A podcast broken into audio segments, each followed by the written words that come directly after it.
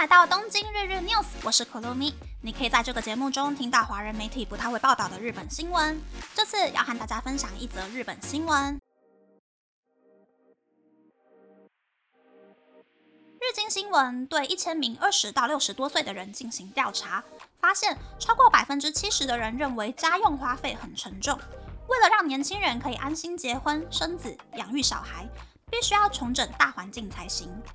百分之五十一点五的受访者同意或是有点同意结婚会比较好。虽然六十多岁以上的人有六成表示同意，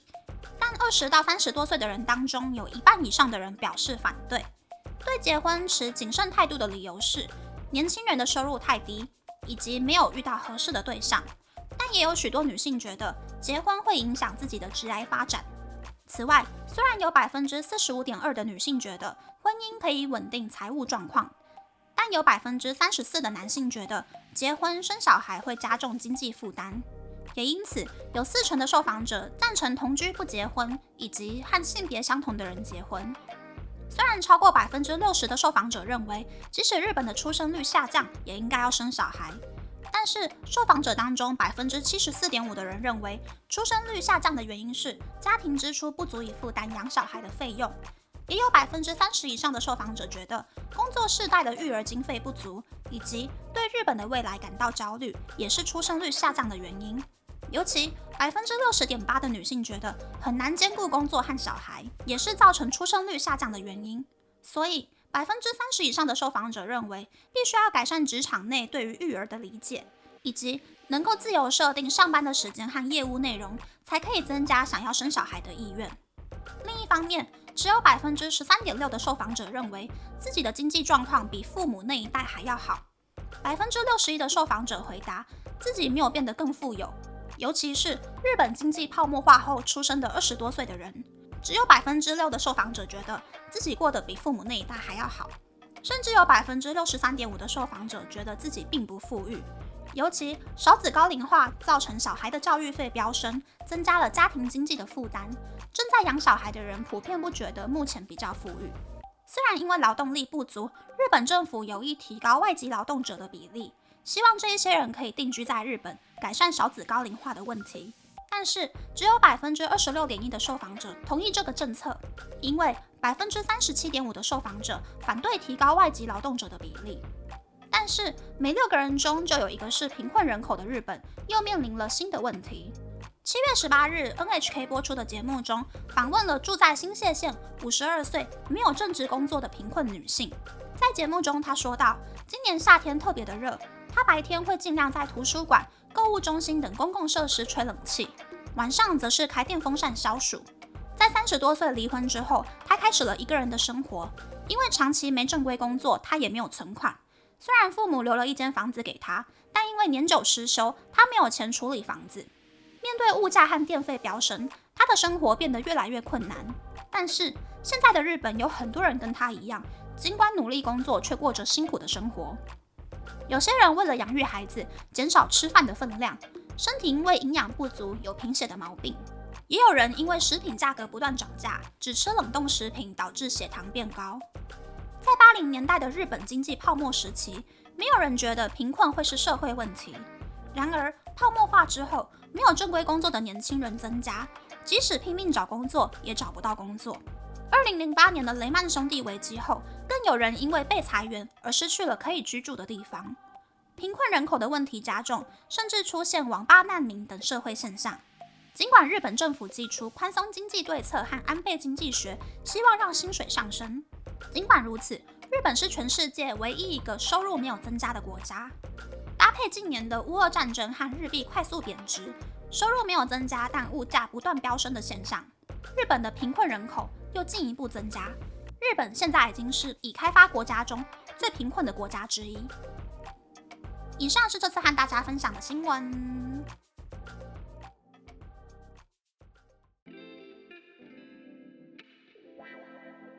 这次的新闻是活得比父母更辛苦的日本人。台湾人可能会觉得啊，台湾开放外籍移工之后，薪资整个下降，加上产业外移，跟日本也是一样穷啊。那么我就来给大家一些些数字，让大家来理解一下现在的状况。我刚来日本的时候，大学毕业生的年薪大概是日币三百五十万元。那个时候加班的风气还很旺盛，每个月加班二十小时的话，年薪大概是日币三百九十万元吧。扣掉百分之二十的税，实际领到手的年薪是日币三百一十二万元。扣掉奖金的话，每一个月大概可以领日币二十一万五千元左右。但是也就比没有加班的人每个月多领日币两万八千元。住在东京都心二十三区内，公司没有补助房租的人，每一个月的开销大概是房租日币七万五千元，手机话费日币一万元，水电瓦斯费日币八千元，吃饭还有其他零零总总的费用算日币八万元好了。每个月的基本开销是日币十七万三千元。没有加班的人月薪刚好几乎花光光，有加班的人每个月可以多存日币四万两千元。虽然每一年日本都会调薪，但是每一年调的薪水呢，顶多就是日币三万五千元左右，完全没有赚头。如果没有办法在入社三年后升等的话，基本上到了现在上班第十年的年薪，也就差不多日币四百万元左右。如果有顺利升等，或者是每一次换工作年薪都有增加，而且成功的躲过了疫情的魔爪，年薪大概会是日币四百五十万元起跳。接下来我就用日币四百五十万元来计算好了。可是呢，比起以前，现在的日本公司基本上是禁止加班的。扣完百分之二十三的税，实际领到手的年薪是日币三百四十七万元。扣掉奖金的话，每一个月大概领日币二十三万一千元。如果用现在的物价来推算，住在东京都心二十三区内，公司没有补助房租的人，每一个月的开销大概是房租日币八万五千元，手机话费如果是办比较便宜的门号，大概是日币四千元，水电瓦斯费日币一万五千元，吃饭还有其他的费用加起来算日币十一万五千元好了，每一个月的基本开销是日币二十一万九千元。每个月可以存下来的钱只有日币一万两千元，也就是比刚刚毕业每一个月加班二十小时的那个时候，每个月可以存的钱少了日币三万元。而且呢，我刚刚讲这一些算式之中呢，没有含结婚、父母的孝敬费、养小孩的费用、大人多多少少都会有的保险或是投资理财的费用，也没有考虑到一路狂跌跌到看不到尽头的日币，还有日本经济发展的这一些环境问题。父母没有存款，二十多岁又没有做投资理财的人，三十多岁过后呢，一辈子的生活就只会越来越穷，这就是日本的现状。其实台湾的少子高龄化也是越来越严重了，但是好在台湾人投资理财的基础知识还有投资的意愿比日本人还要强。虽然台湾还没有惨到跟日本一样的境界，但是二十到三十多岁的朋友，每一个月就算只能够存三千块、五千块，也千万不要放弃存钱还有投资。只有存钱跟投资才可以保证说，当以后能够存的钱越来越少的时候，自己可以离贫穷线远一点点，避免自己重蹈日本人的覆辙。不过，如果现在已经不小心陷入贫穷循环的人，又可以怎么做呢？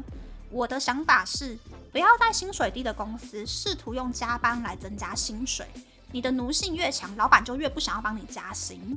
尽量让自己可以跳槽到薪水更好的公司，或者是重新审视劳健保退休金，去思考说退休之后每个月要花多少钱，然后去推算现在每一个月的保费要缴多少，或者是想要几岁的时候领退休金。千万不要为了省钱，在还有工作还可以赚钱的时候，劳健保保太低，让自己退休的时候只能够过贫穷线以下的生活。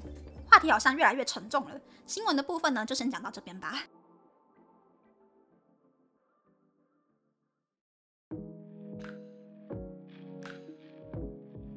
接下来想要和大家分享，杰尼斯的道歉记者会已经结束了。这是杰尼斯第一次开放记者自由问问题的记者会吧，所以整个记者会长达四个小时。所以我没有看整个完整版的记者会，我看的是最开始道歉鞠躬的片段，还有一些新闻报道。